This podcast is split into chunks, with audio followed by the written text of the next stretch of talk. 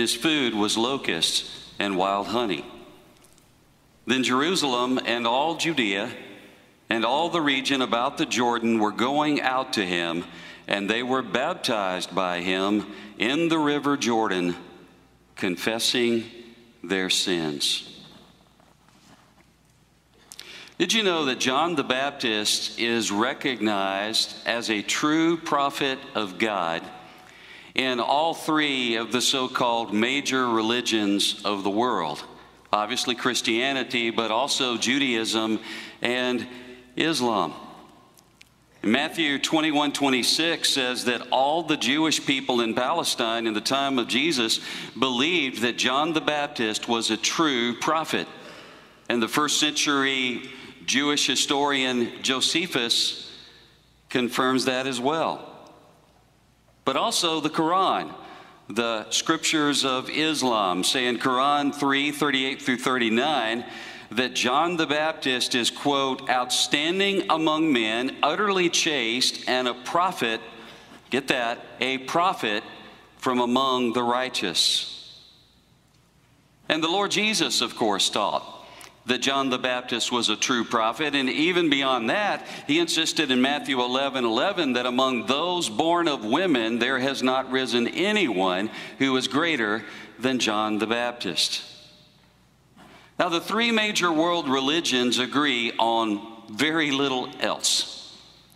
But they do agree on the fact that John the Baptist is a true prophet of God, and that makes John the Baptist a very remarkable man. Because the test for a true prophet of God is laid down for us in Deuteronomy 18 20 through 22. It insists that everything a true prophet says in the name of the Lord must come true.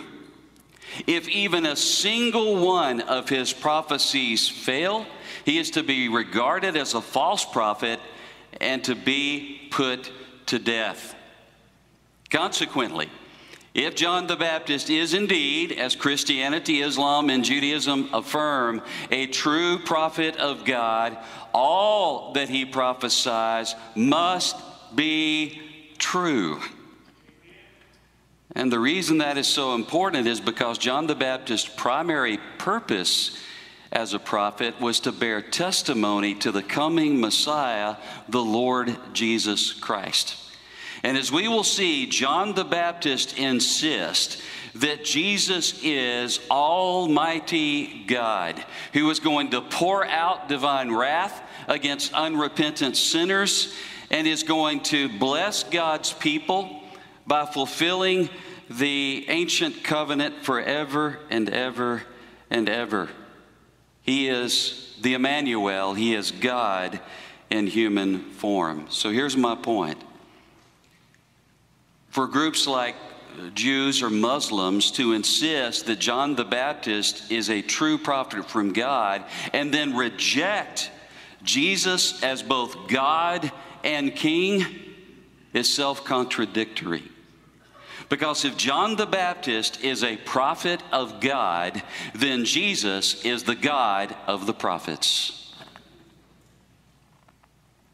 Matthew gives us several features of the early ministry of the prophet John the Baptist here in Matthew 3 1 through 6. First of all, he offers us a description of the preaching of John the Baptist. And we could summarize that preaching with this simple statement prepare for the coming of the King by repenting of your sin. John's message is summarized in verse 2 Repent, for the kingdom of heaven is at hand. Like the prophets of Old Testament times, John comes preaching a message of repentance. Now, what is repentance? Oh, the Greek word translated as repent is metanoeo. It has two components meta, a preposition which means after, and noeo, which means to be of the mind or to think. Consequently, metanoeo refers to an afterthought, or what we would refer to in colloquial English, English as a second thought. Now, we all know what we mean by second thoughts, right?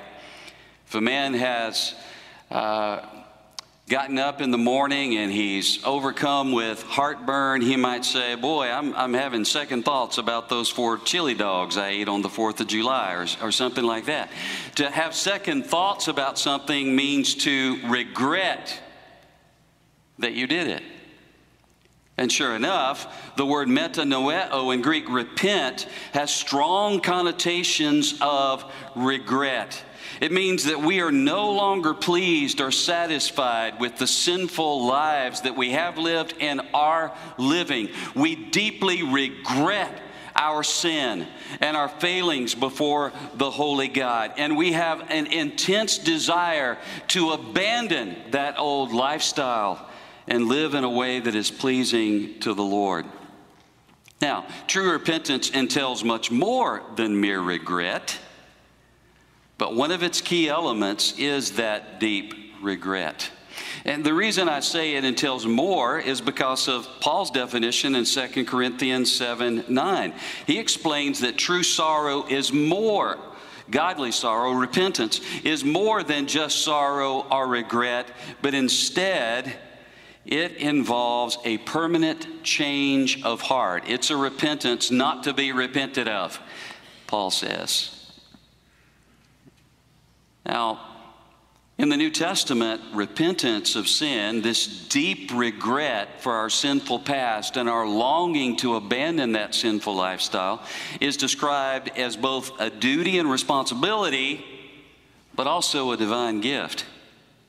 In other words, Scripture commands all sinners to repent, and yet it describes repentance as something that is given by the Savior, Acts 5:31, or granted by God, Acts 11, 18, 2 Timothy 2, 25. And, and here's the point.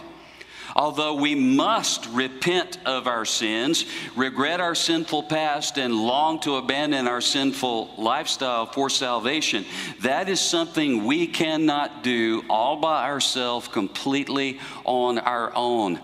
Our depravity is so deep that a gracious God must impart repentance to us. We don't repent of our sins because we're better than someone else or smarter than someone else. Our very repentance is solely to be attributed to God's mercy and grace.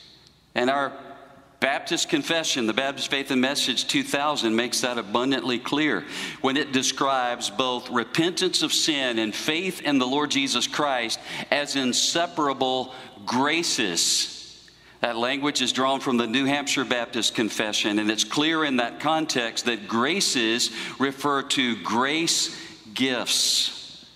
God graciously enables us to respond to Him with the repentance that He demands. And this call to repentance was central to the preaching of John the Baptist, the preaching of our Lord Jesus, and the preaching of the apostles in the book of Acts. Repentance of sin coupled with faith in Jesus as God's Savior and King is an essential requirement for salvation. And John goes on to explain why he calls sinners to repentance. It's for the kingdom of heaven is at hand. The, the kingdom of heaven or the kingdom of God, the two phrases are equivalent, they're synonymous, was the primary emphasis of the preaching of both John the Baptist and the Lord Jesus. And there's a lot of confusion about the kingdom of heaven or the kingdom of God in Scripture. Some assume that it merely refers to a place, the heavenly realm, the abode of God. Some people think that it refers to an era of salvation history, the millennial reign of the Lord Jesus. But in fact, The phrase kingdom of heaven refers most basically to God's reign over those who submit to the authority of the messianic king, the Lord Jesus Christ. Now, think about this in light of Old Testament history. Who was the first king of Israel? Don't say it out loud because you might be tempted to say Saul. And my answer would be, eh. Who was the first king of Israel? Absolutely, it was God. Uh, God is repeatedly described as king of the Israelites in the Old Testament scriptures. And this changes when we get to 1 Samuel. Because during the days of the prophet Samuel, the people began to cry out, Give us a king to reign over us and judge us. And the Lord says to Samuel, They have not rejected you, they have rejected me from being king over them.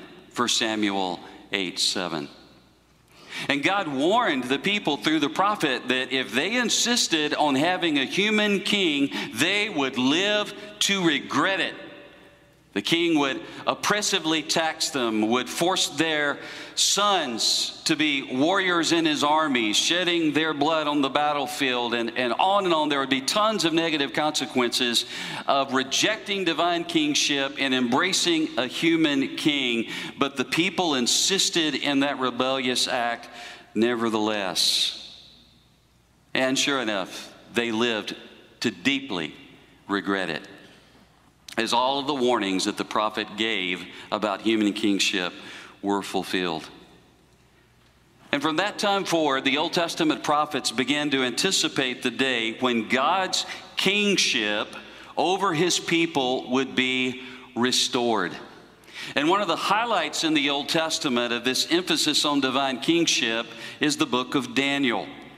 In Daniel 6:26, Darius, the king of a worldwide empire, recognized Daniel's God is the living God who endures forever, and his kingdom is one which will not be destroyed. His dominion will be forever.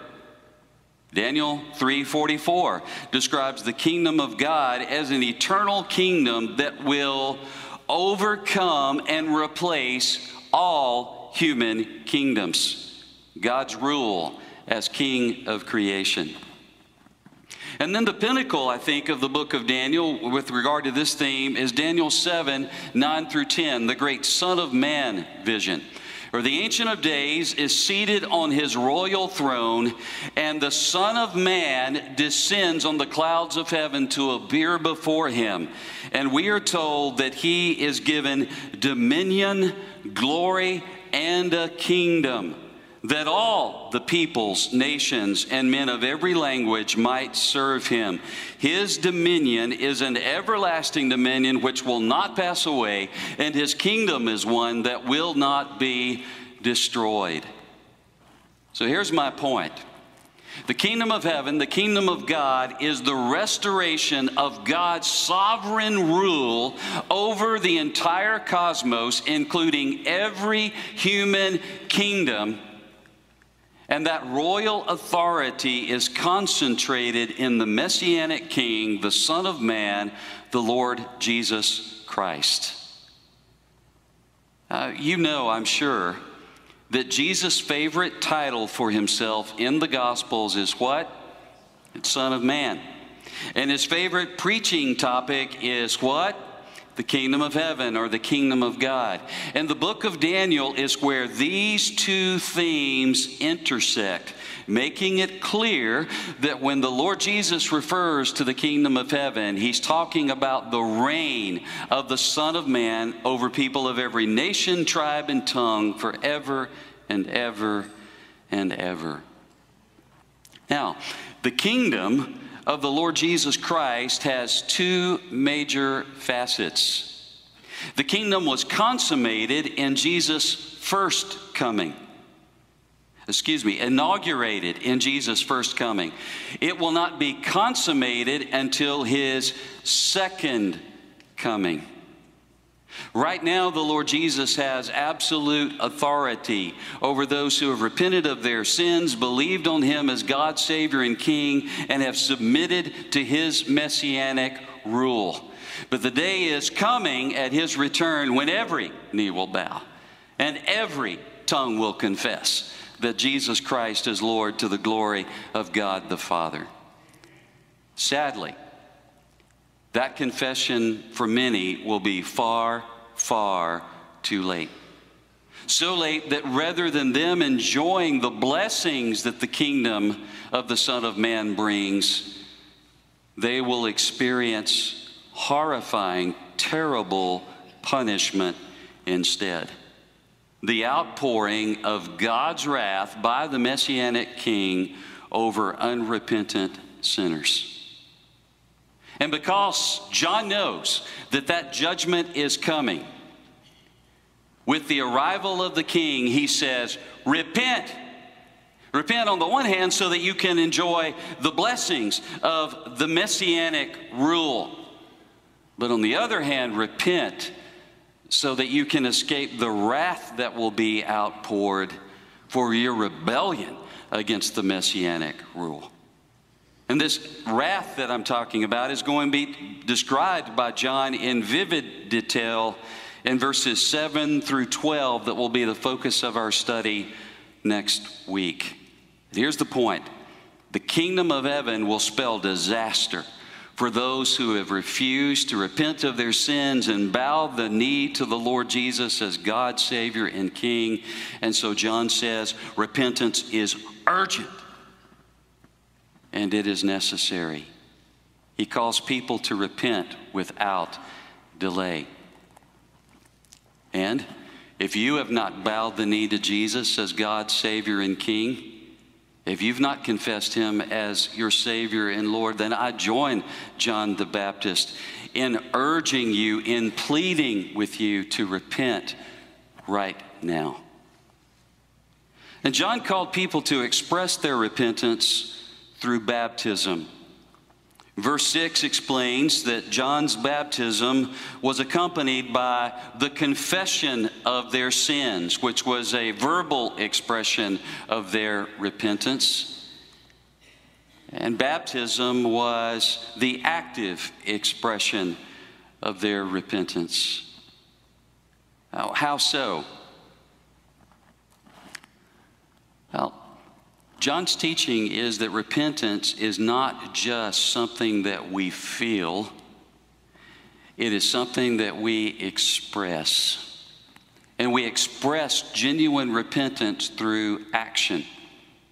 Those actions that express our repentance are what John refers to as the fruits of repentance.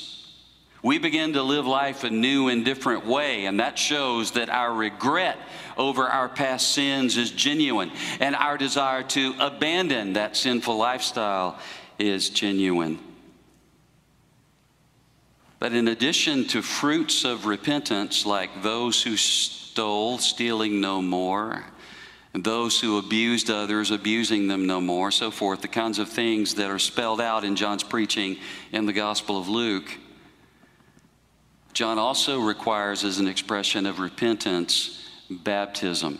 Now, how does baptism express repentance? Well, primarily, baptism served as an admission that no one can be right with God apart from personal repentance of their sin and devotion to the coming one, the Lord Jesus.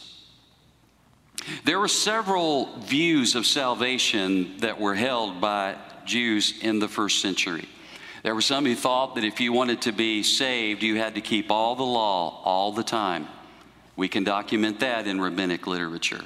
There were some who thought that if you wanted to be saved, you had to keep most of the law most of the time. We can document that in rabbinic literature.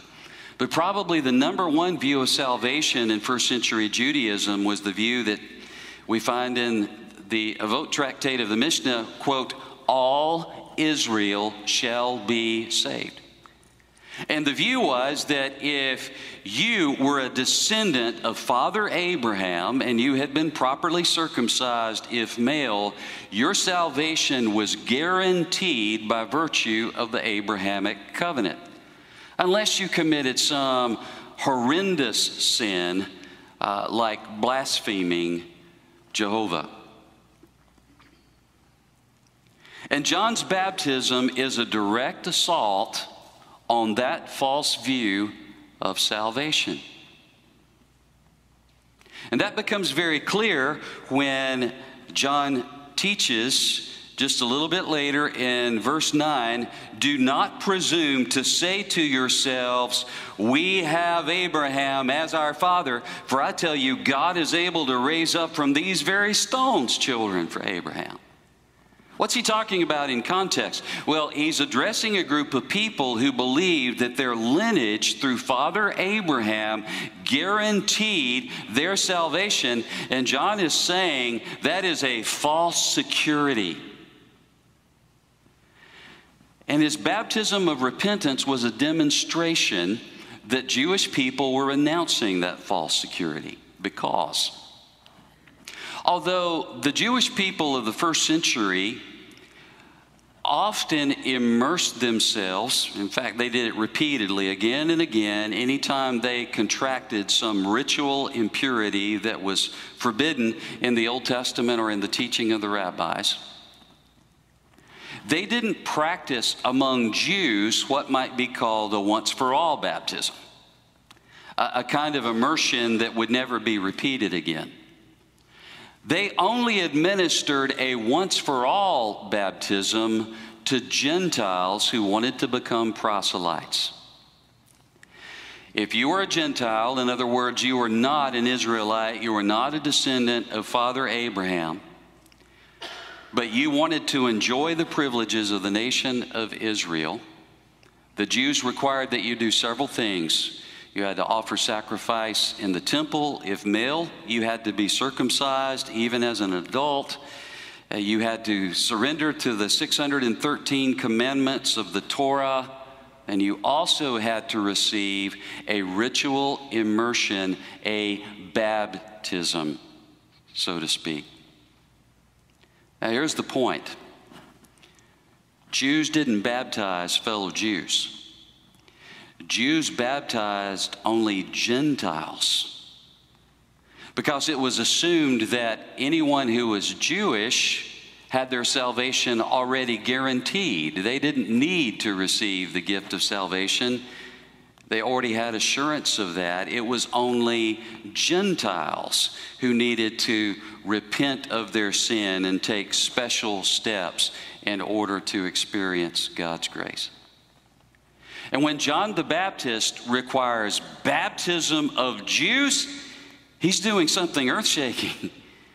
He's asking them to receive what they thought only Gentiles needed, only pagans needed.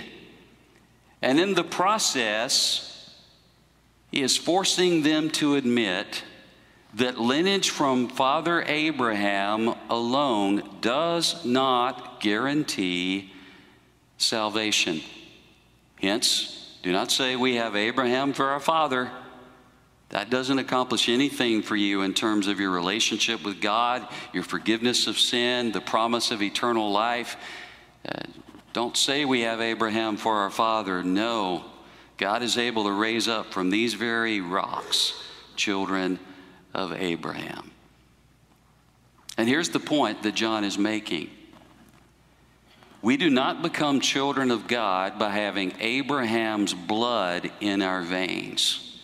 We become children of God by having Abraham's faith in our hearts. That, of course, is going to be one of the emphases of Paul's teaching in his epistle to the Romans, where the Christian faith in justification and in Jesus' resurrection from the dead is a reenactment of the kind of faith that Abraham expressed in the book of Genesis. So, requiring the baptism of Jews served as a confession of their sins, an acknowledgement of their need for the mercy of God, a recognition of the fact that God has children, but He doesn't have grandchildren. And no one is automatically a child of God just because of who their ancestors were, even if that ancestor is the patriarch Abraham. I think that's a lesson that people in our culture today need to learn as well. Because it's not just first century Jews who thought that God has grandchildren and salvation's guaranteed because of your heritage. Most of the people I encounter on the street today have the very same mistaken notion. Are you a Christian? You might ask. Well, well sure. I'm an American, aren't I? And uh, I grew up in church, and my parents were Christians, and my, my grandparents were Christians, as if that lineage, that heritage, somehow guarantees that we are a child of God. It does not. The New Testament is clear that no one becomes a child of God by virtue of physical birth. We only become children of God by virtue of spiritual birth. And that is what John the Baptist is urging repentant Jews to experience. To recognize that a relationship with God does not depend on the blood in our veins, it depends on the repentance and the faith in our hearts. And after this description of the preaching of John, Matthew goes on to cite for us an Old Testament prophecy about John. In verse 3, Matthew quotes from Isaiah 40, verse 3 a prophecy that described John the Baptist that was given by the prophet several centuries before the birth of John or John's Christ. And this prophecy about John the Baptist tells us some very important truths, both about John's mission and about John's Messiah. First of all, it describes his mission. John's mission is to be one of preparing the way of the Lord. Prepare ye the way of the Lord, make straight in the desert a highway, the prophet said. And he goes on to describe in context how every valley will be raised up, how every mountain will be brought low, how the crooked paths will be made straight, how the rough paths will be made smooth. What's Isaiah speaking of? Well, he's actually describing the practice of a royal herald. The messenger who went out before the king as the king was traveling. The herald would go before the king and he would encounter people of one village or, or another and say, The king is coming, the king is coming. You need to make preparations for him. And what were the preparations? Well, they entailed going out and repairing the roads, filling the potholes, straightening the winding pathways so that the royal entourage could pass safely and comfortably through that region. And when this kind of imagery is used to describe the coming prophet John the Baptist, he's being portrayed as the forerunner of the messianic king, the one who prepares for the arrival of the king. Obviously, he's not going to be involved in literal road repair. He prepares for the coming of the king by his message calling people to repentance. But here's the point John is preparing the nation of Israel for a royal welcome to the Messiah, the anointed king. He is the forerunner, preparing the way for the one he describes as the coming one, the coming Messiah. But not only does the prophecy describe John's mission, Even more importantly, it describes John's Messiah. Because look very carefully at the wording of Isaiah 40, verse 3. It says, Prepare the way of the king? No. Prepare the way of the Messiah? No. It says, Prepare the way of the Lord. And in Matthew's Greek, the word is kurios, which is the normal Greek translation of the Hebrew divine name Yahweh or Jehovah. And we can confirm that that is the sense here if we flip in our Old Testament back to Isaiah 40, verse 3, because there we will find the word Lord written in all capital letters. And that signifies that the word Lord is serving as the English translation for the Hebrew divine name, the name of the God of Abraham, Isaac, and Jacob. Now, it's clear in the context of the Gospel of Matthew that John came to prepare for the coming of the coming one that he identifies as Jesus, the Messiah. John prepares the way for Jesus. But all of the gospel writers apply to John a prophecy about a prophet preparing the way for the coming of Yahweh, the coming of Jehovah. Now, you see how it works in terms of correspondence. If John is the prophet of Isaiah 40, verse 3, then Jesus is the Lord of Isaiah 40, verse 3, which means not merely messianic king but God Almighty, the God of Israel, the God of Abraham, Isaac, and Jacob, the God who created everything that exists. By applying Isaiah 43 in the way all the gospel writers do, it's made abundantly clear that Jesus is more than just a great man or a religious teacher. He is the God man. He is second person of the Trinity, the Emmanuel, God with us, deity incarnate, God in human flesh. And that's going to be clear if we took the time to keep on tracking with that prophecy in Isaiah 43. Because in the New Testament, when you have a brief quotation of Old Testament scripture, New Testament scholars recognize it's an example of what we refer to as metalepsis.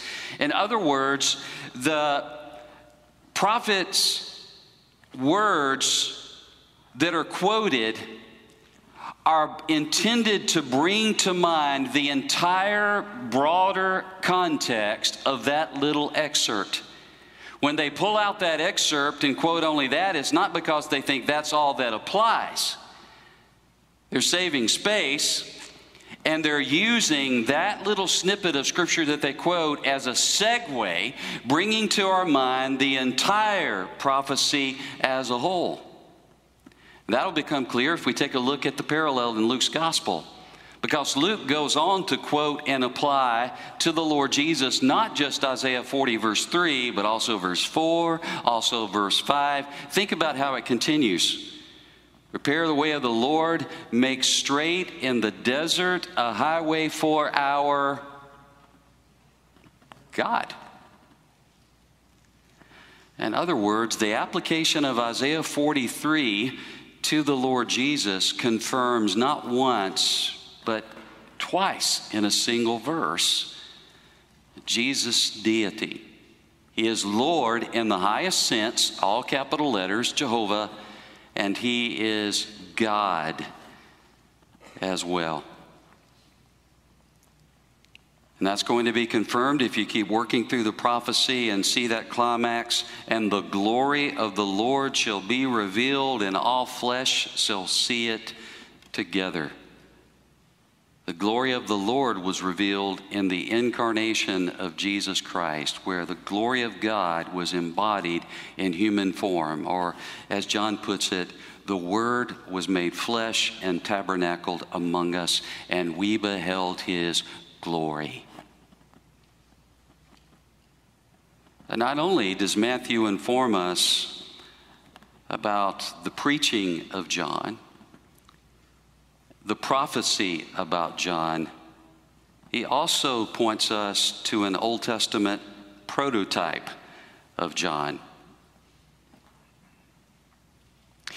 You might be puzzled when you get to verse 4 and find that Matthew describes for us the kind of garments that John the Baptist wore. Now, John wore a garment of camel's hair and a leather belt around his waist, and his food was locust and wild honey. Have you ever considered how seldom the New Testament makes reference to the kind of garments that a person wore? Doesn't mention it much.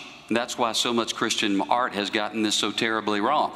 Uh, if you look at the history of Christian art, what you'll find is that artists tend to dress biblical characters in the garments that were in fashion in their own time. So, artists from the medieval period who are picturing biblical characters put them in medieval garb and so forth. Those in France make them look like they're wearing French garments, and those in Britain make them look like they're wearing British garments.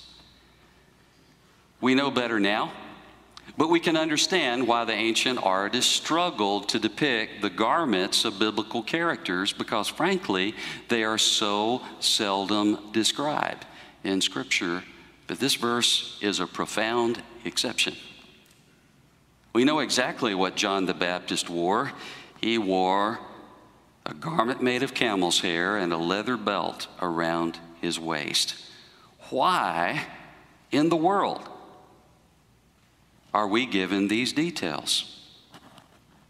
Well, it's actually intended to show us that John the Baptist is the fulfillment of yet another Old Testament prophecy, not just Isaiah chapter 40 but also Malachi chapter 4. Because Malachi 4, 5, and 6 says, Behold, I send you Elijah the prophet before the coming of the great and dreadful day of the Lord. And he shall turn the heart of the fathers to the children, and the heart of the children to their fathers, lest I come and smite the earth with a curse.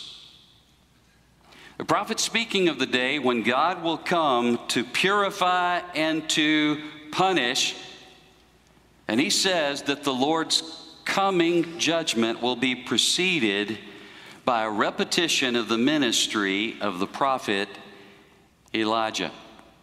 Now, these verses are the very last verses of our English Old Testament, and they form a helpful segue to the New Testament where we find very early on a depiction of the ministry of John the Baptist, for John is the fulfillment of the prophet like Elijah prophecy.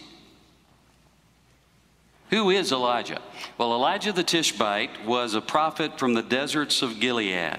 He was possibly the most powerful prophet in all of the Old Testament scriptures. He was God's instrument for more mighty miracles than any other Old Testament figure, with the possible exception of Moses, maybe Elisha.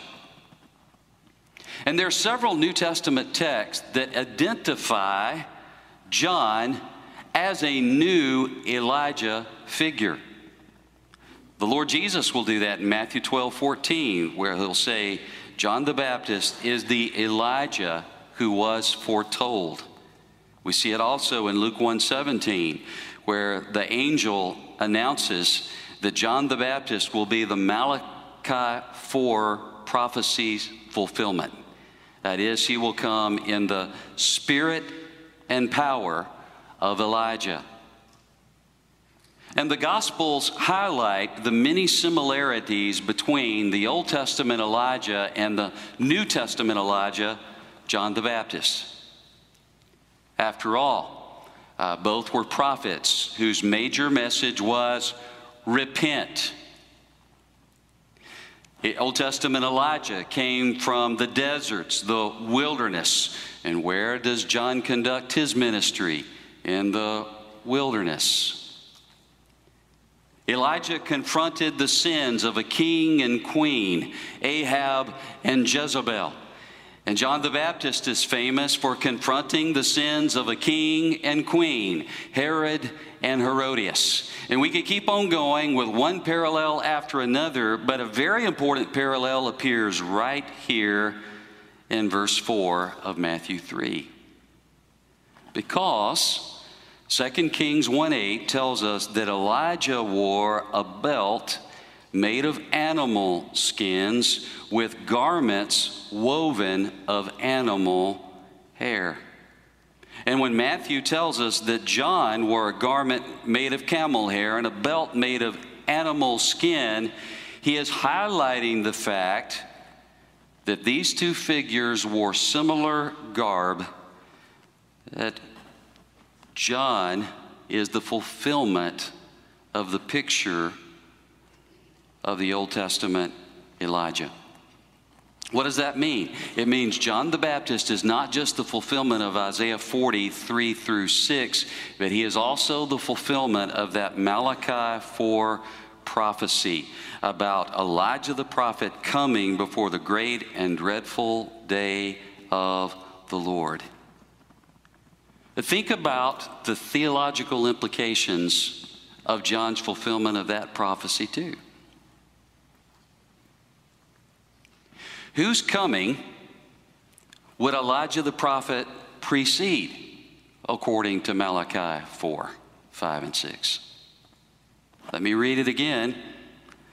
The scripture says, Behold, I will send you Elijah the prophet before the great and dreadful day of the, doesn't say king, doesn't say Messiah, doesn't say Savior. It says, Tell me again. Lord. And how was Lord spelled in Malachi 4, 5, and 6? All capital letters showing us that that's the English translation of the Hebrew divine name. So the point is Elijah would precede the coming of Yahweh, the God of Israel John comes to prepare for the coming of Jesus of Nazareth, if John is the fulfillment of the Elijah prophecy, then Jesus is the fulfillment of the day of the Lord prophecy. That's why the Apostle Paul can actually use the phrase day of the Lord and day of Christ interchangeably in his epistles. His point is Christ is the Lord, all capital letters, whose day of judgment was foretold in the Old Testament scriptures. Now, we're going to see this again and again in the ministry of John the Baptist. Uh, next week, I'll give you just a little prelude here we're going to see John preaching that Jesus will perform the baptism of the Spirit. Now, in the Old Testament, who is it that always pours out the Spirit? It's God, no exceptions. So, John describes Jesus, the coming one, as doing what only God can do. Similarly, John says that the coming one is going to pour out eschatological wrath bringing the wrath of God against unrepentant sinners. In the Old Testament, who is it that always, always pours out eschatological wrath? Once again, it is Almighty God.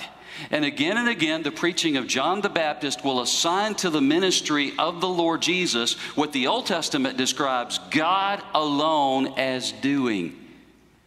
And the point that John is making is that Isaiah knew when he talked about when he described the coming Messiah as wonderful counselor, mighty God, everlasting Father, Prince of Peace. The prophet Isaiah knew what he was talking about when he described the Messiah as the, as the virgin born Emmanuel, God with us. So, in fact, there is not just one big emphasis to the preaching of John the Baptist repent of your sins, and we certainly need to do that. The other big emphasis of the preaching of John the Baptist is the confession of Jesus' deity, his identity as Almighty God.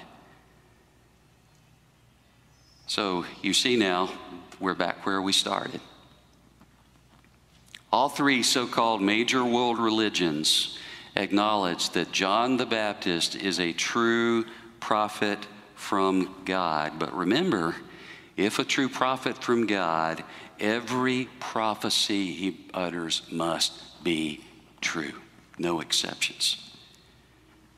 And John the Baptist says that Jesus is eschatological judge. He is the one who will pour out God's final wrath and that he's also the one who will perform the baptism of the Spirit. He ascribes to the Lord Jesus the mighty acts that only God can perform.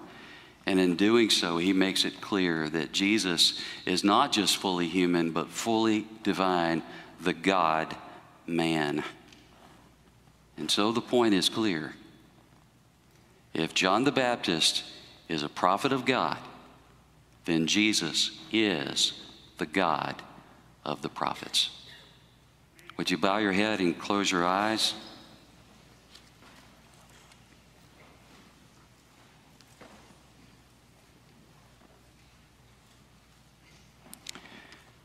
The coming one came, but he's coming again. And in his second coming, the kingdom will be consummated and those who are truly children of God will experience indescribable blessings, but those who have refused to repent and believe will experience eternal wrath. So I plead with you the same thing that John the Baptist pled with the people of his day repent, for the kingdom of heaven is at hand. The kingdom is near because the king is coming again. And he won't come like the first time, meek and mild. He'll come with a double edged sword to slay the wicked, to sentence them to the lake that burns with fire and brimstone, which is the second death. While time remains, confess to God that you are a sinner Acknowledge to Him you know that you deserve His punishment. Tell Him that you want to live life a different way, that you want to abandon the sins of your past. And acknowledge to Him that you cannot possibly do it on your own. And then confess faith in the Lord Jesus as the one who saves the one who died on the cross for our sins in our place so that we can be forgiven, and the one who performs the baptism of the Spirit that transforms us from the inside out so that we can live life a new and different way. Submit to Jesus' authority as the promised King, the one who has the right to rule and reign over your life and then confess your faith in Jesus as Almighty God, as the very embodiment of Yahweh, Jehovah, the God of Israel. And through that act of faith, you can receive the gift of forgiveness of sin, the life changing power of the Spirit, and the promise of an eternity of blessing with our God. And if that is your confession this morning, in a few minutes when we sing together, I'm going to invite you to come forward and tell me that you have confessed faith in Jesus as God, Savior, and King today, and that you want to receive the baptism of repentance that John's ministry began.